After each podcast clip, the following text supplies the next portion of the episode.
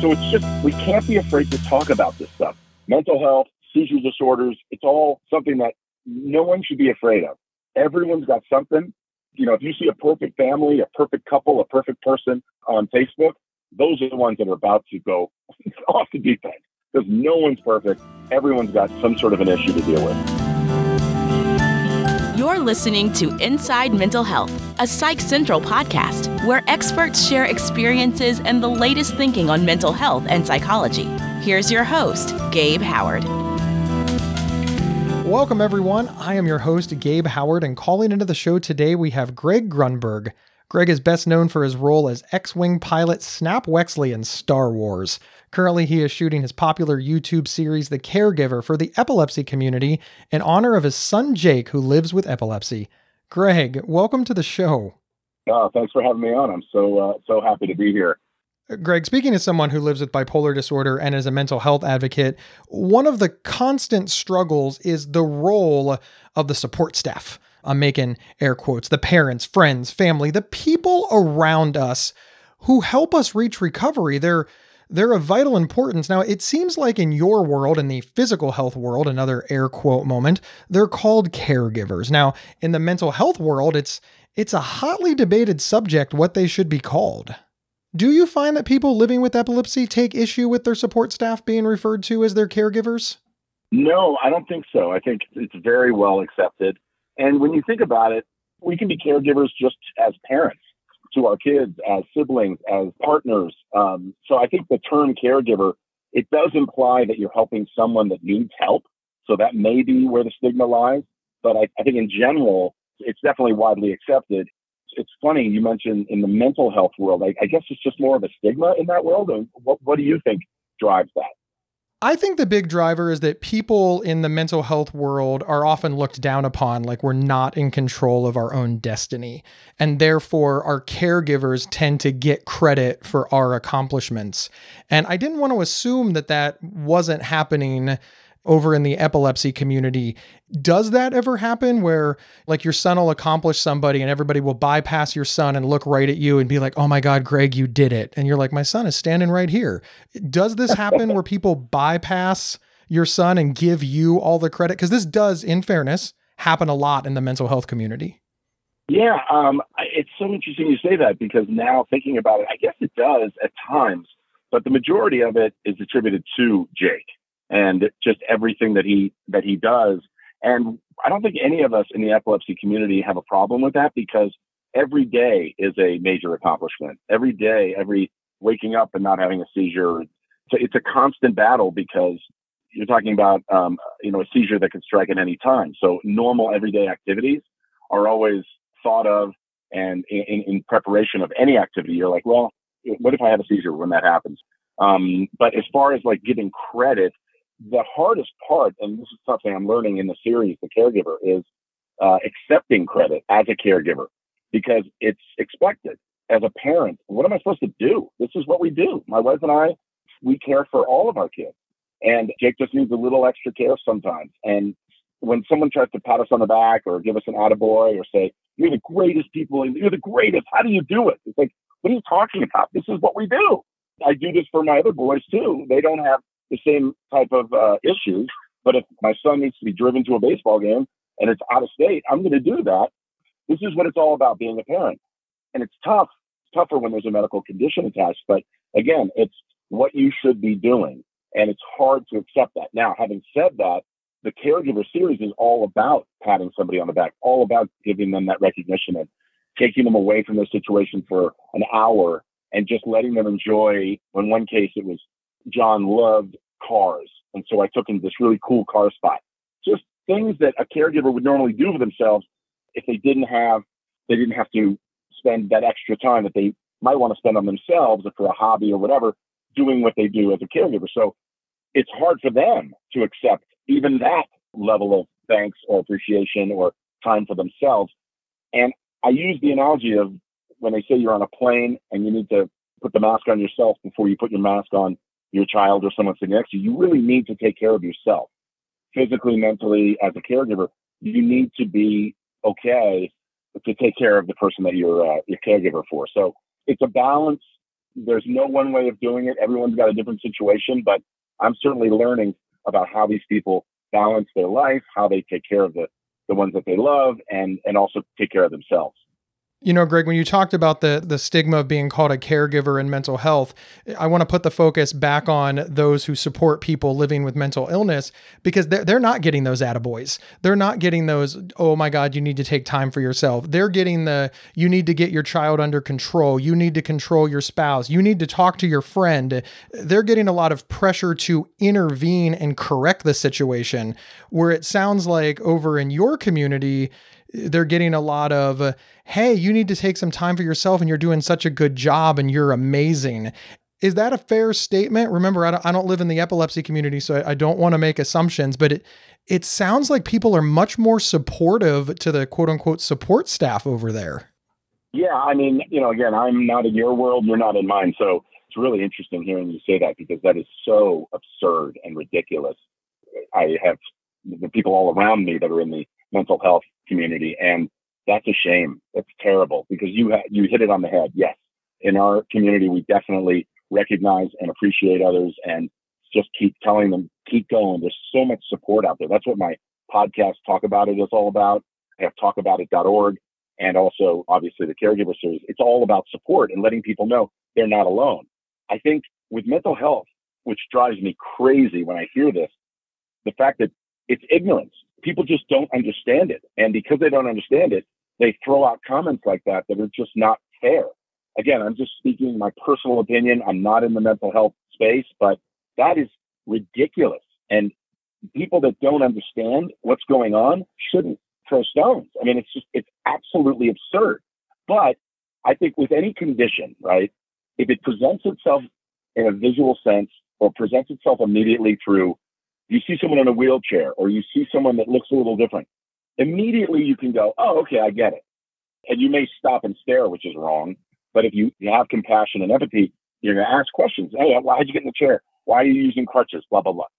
Epilepsies and seizure disorders are, are not like that. There is a lot of misunderstood stuff. Like you'll see somebody mumble, you'll see somebody, you know, have a tick, or they'll have a little seizure, uh, or they'll, they'll zone out for five seconds, 10 seconds, 30 seconds. And I've heard comments, people think they're drunk, people think something's going on with them, and then they'll make a joke. You know, you've always heard the, uh, what are you, that's a crazy dance you're doing, or whatever.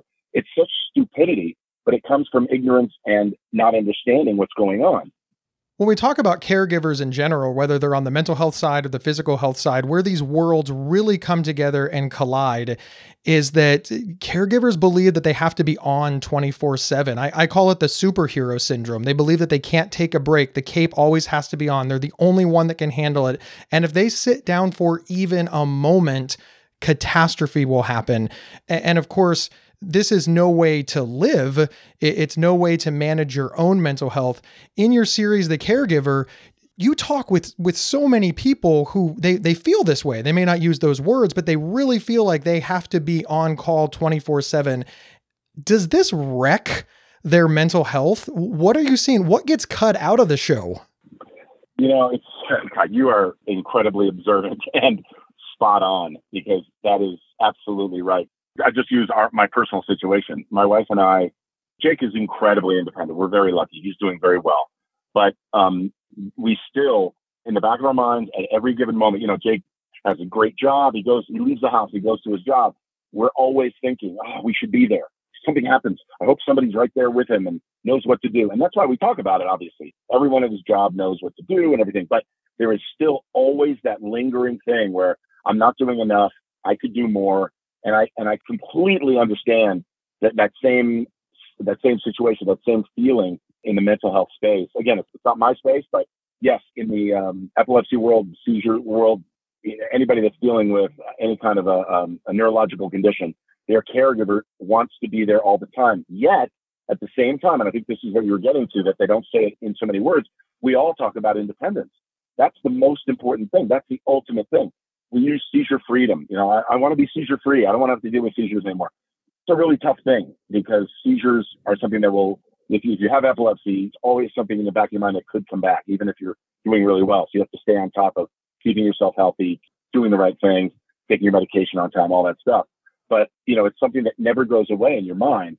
but I think you're uh, absolutely right on with that.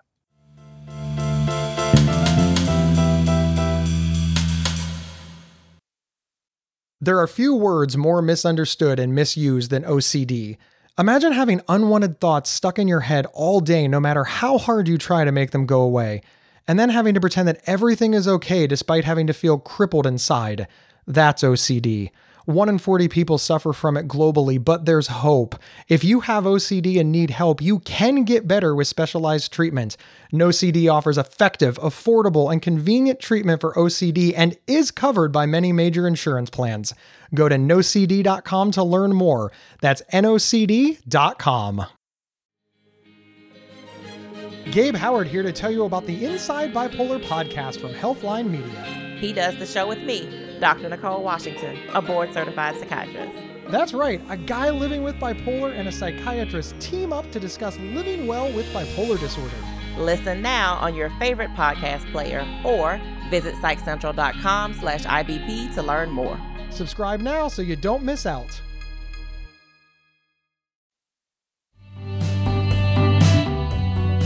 Hey everyone, my name is Rachel Starr Withers, and I live with schizophrenia. I'm also the host of Inside Schizophrenia, a podcast that dives deep into all things schizophrenia, featuring personal experiences and experts to help you better understand and navigate schizophrenia. Inside Schizophrenia is a Psych Central and Healthline Media podcast, and we're available right now on your favorite podcast player. Check us out. And we are back with Greg Grunberg, host of the popular YouTube series The Caregiver. I want to talk about self care. I believe that self care is important for every single human on the planet. But why is self care so important for caregivers? Well, I mean, there are so many things that are out of our control, and all we want to do is control these things, right? There are a lot of things that are in our control. It's just the basics. I mean, right now I'm trying to lose weight. You know, it's like a constant battle for me. I know I've got to be healthy. My mind's got to be right. You know, you just have to, you just, you got to take care of yourself as a whole, just like you normally would, to be able to take care of others and handle things. Because this is a roller coaster. My wife and I have this picture up on the wall. It's a quote from Willy Wonka, and it says, um, "Hold on tight. I'm not exactly sure what's going to happen." And that's the way your life is when you're dealing with any kind of a condition that could strike at any time. If you're healthy, you'll be prepared to deal with that stuff. It's always fascinating to me when I when I talk to folks like you, Greg, because everything that you describe to manage epilepsy is, exactly how you manage uh, bipolar disorder or major depression. You know, getting sleep, diet and exercise, paying attention to your body. It I never ever understand why mental health and physical health are separated out and we don't just talk about health. But this is a mental health podcast, so we have to, to stay on mental health. Are there mental health challenges in your world that are exacerbated because of epilepsy? Uh, that's a great, great question. And yes, I think we are perfectly aligned in that when these things occur, when you have an episode, when you, when something strikes you, whatever your condition, right? If epilepsy, you know, seizures, my wife and I will absolutely start screaming and yelling at each other over stupid things. So we'll argue. Jake will get depressed. He'll get bummed out because we constantly have this mile marker where you go, Hey, I've been two months seizure free, or I haven't had a seizure in six months or a year. But it, it, we shouldn't be doing that. At the same time, you do want to feel good that what you're doing, the routine you have, the medication you're on, the therapies you're doing, it's all working. I'm doing the right thing. You need to recognize that and keep going. But when something happens, when an episode happens, you get depressed, you get angry, you get pissed off. The mental health aspect comes in in a big way. And we constantly have to remind ourselves that Jake has this condition. It doesn't have him. He has epilepsy. Epilepsy does not have Jake. We learn from him every day. There are moments that Jake will wake up, but he'll have a, a, an episode in the morning. They're very rare right now, but which is great. But if that was me, I'd bury my head in the sand and say, okay, I'm done for the day. And Jake isn't like that and we learn from him. He's unbelievable. He's my hero. I mean, I, I really I really believe this. I, I learned from him, and maybe it's the fact that he's just had this his whole life and he doesn't know any better. But still, he gets upset. Trust me, he gets bummed, he gets angry, he gets upset, gets depressed, and all that. But more likely, in more cases than not, I see him just fluff it off and go, hey, I'm going to continue. This is my life. This is it. I'm not going to let that stop me. There are examples. He was playing Little League once and he hit the ball and a triple, a great play. And when he got to third, he was, you know, hyperventilating. This is when he was very young, but hyperventilating. And he had a full seizure on the field. And my wife and I took him and we took him in the car. We live about a half a mile from the field. And the whole time in the car, he wasn't talking. We were like, oh boy. And we were like, it's okay, Jake. We kept saying this, you know, don't worry about it, buddy. And we get home and I look at Elizabeth, she looks at me. Jake gets out of the car, slams the door, runs in the house.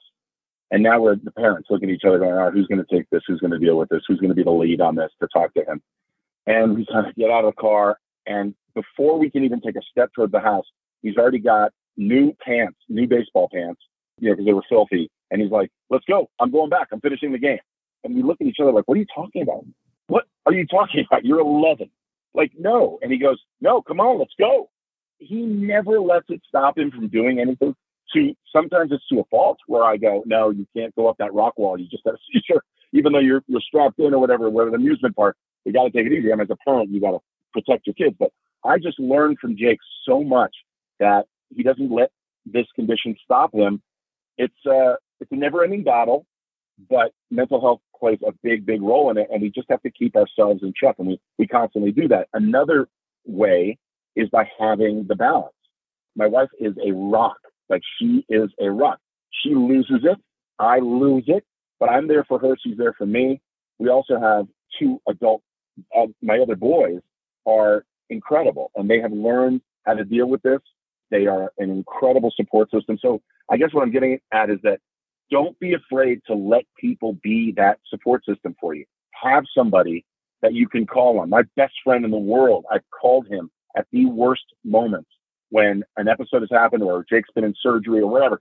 And he's just there for me. And he's not there for me like with a with pity or anything. He says, All right, good. You got that out of your system. Let's go. You got to be the rock. You got to be the solid guy. And we cry and everything, but then he's there for me to get me locked back in. All right, take a deep breath. Everything's going to be okay. And you just need that. And you need to be able to accept that. Don't be afraid to have and accept people that love you and, and are there for you because you can't do it all. If you're the patient and you're supposed to be your own support system, that's, I don't know how people do that. So accept a caregiver, accept that love and that support. That is excellent advice. I, I want to co sign that advice, but we also know that that's easier said than done. What advice do you have for caregivers who are reluctant to let go, who don't know how to ask for or accept help? What advice do you have for those caregivers that just aren't sure how to prioritize their mental health and take a step back? I think that those caregivers really need to look at the people that are around them because I think that's a direct reaction to others looking at them as less than and saying, oh, well, they have a problem. You know, it's that whole, you know, when you laugh, the, the world laughs with you. When you cry, you cry alone. I don't buy into that. I just think if somebody doesn't accept it, somebody doesn't understand it, whether it's a family member or whatever, move on. That's their problem. That's not your problem. Know that everybody's got something and don't ever turn away from people that want to help you and accept it. It doesn't make you any less of a person. We all need some level of care in our lives. Therapy is an amazing thing. Just talking to friends, meditating, having time for yourself, all of that stuff, none of that is a weakness. And you just need to know that nobody's perfect and you're never going to do it right. It's always going to have flaws. Your life, how you care for others, how you care for yourself, and move on. There's, a, there's another movie where there's a, a guy, a driver, and he gets in, he's about to run a race, and he grabs the rearview mirror and he rips it off and he throws it away. And his co-driver looks at him and says, "What was that?" And he goes, "What's in front of me is not behind me." And it's like you can do better every day, or you can just continually do the right thing. Just know that you're doing it. You're doing a good job, and keep moving forward. Keep looking forward. Greg, thank you so much for taking the time to do this. Where can folks find the caregiver? And are, are there any last bits of wisdom that you want to pass on? Because you talk to a lot of people, and of course, this is your lived experience as well. And I, I can't help but think that you have a wealth of knowledge that I just don't have the right question for.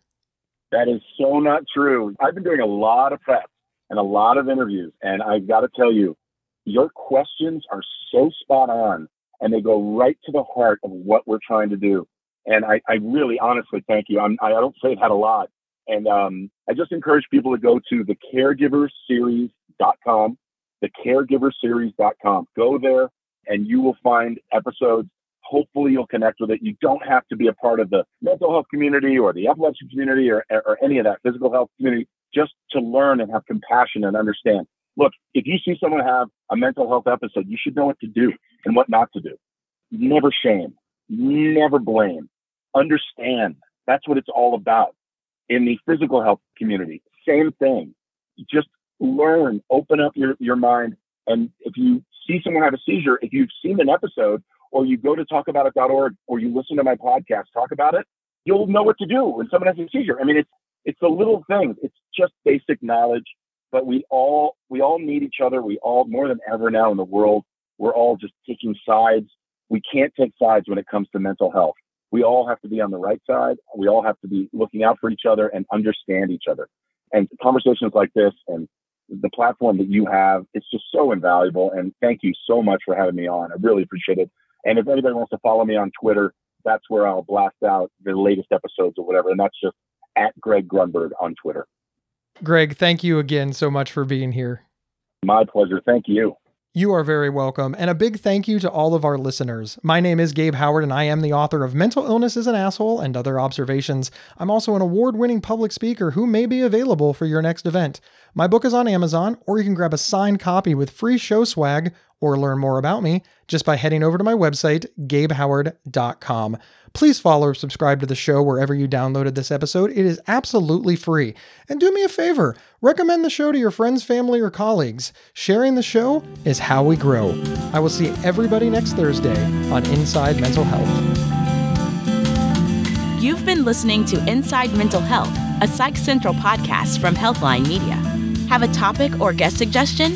Email us at show at psychcentral.com. Previous episodes can be found at psychcentral.com slash show or on your favorite podcast player. Thank you for listening.